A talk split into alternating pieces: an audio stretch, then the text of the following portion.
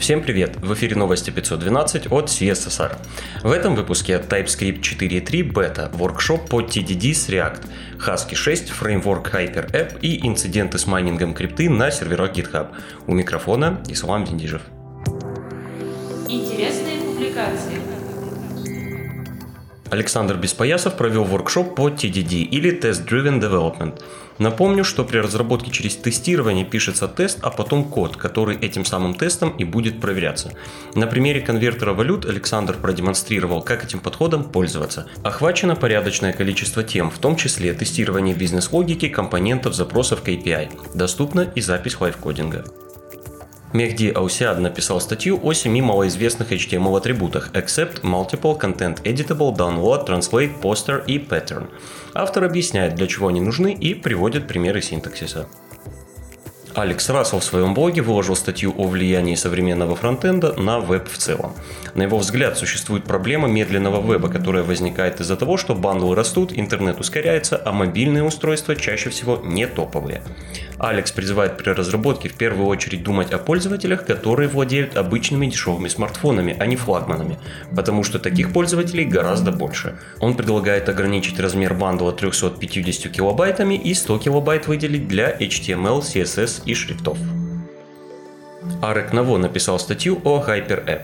Этот фреймворк существует с 2016 года, но более-менее популярным стал в 2020 после выхода второй мажорной версии. Сравнивает его Арик, естественно, с React по таким параметрам, как размер бандла, скорость, developer experience и другим. Автор считает HyperApp хорошей альтернативой.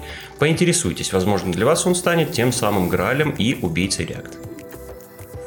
Пол Хейберт сравнил форматы представления цветов RGB и HSL. Он рассказывает о каждом формате и приводит доводы, почему HSL удобнее для работы и восприятия. Следующий материал для тех, кто устал кодить фронт или бэк и хочет попробовать интересное хобби. В блоге ВК на Хабре была опубликована статья о создании умной квартиры. В главных ролях Arduino, JavaScript и Raspberry Pi. Автор рассказывает о проблемах и их решениях, а фич было достаточно много, от управления светом до прокачки домофона. Всем любителям Visual Studio Code посвящается. VS Code One – сайт, посвященный вашему любимому редактору кода. Там можно найти кучу приемов и небольших лайфхаков, которые могут пригодиться в повседневной работе. Также есть студия тем, в которой можно создать свое оформление или использовать уже созданное кем-то.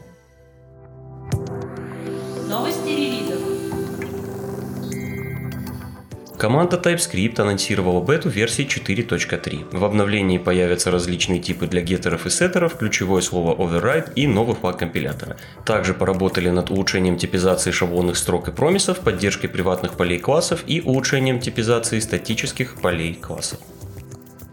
Широко известная в узких кругах библиотека для простого создания гид-хуков Husky обновилась. Вышла шестая мажорная версия. Теперь библиотеку можно использовать программно, Husky и Nit перенесли в отдельный пакет. И, что не может не радовать, Husky снова распространяется под лицензией MIT. И его можно использовать в коммерческих проектах бесплатно. Подробности и гайд по миграции с четвертой версии на шестую в релиз Notes. Также отмечу релизы Safari Technology Preview 123 и бета-версии Ubuntu 21.04. Другим новостям. GitHub проводит расследование, связанное с майнингом криптовалюты. Выяснилось, что с сентября прошлого года сервера компании подвергаются атакам, которые в итоге позволили ни много ни мало майнить крипту на серверах, которые принадлежат GitHub. Сообщается, что провернуть это смогли при помощи GitHub Actions и pull реквестов. Атакам подвергаются репозитории с автоматизированными флоу, и для запуска майнера достаточно создания pull реквеста. Все ссылки на инфоповоды и сопутствующие публикации ищите в описании выпуска. С вами был Ислам Винтижев. До встречи в следующем выпуске.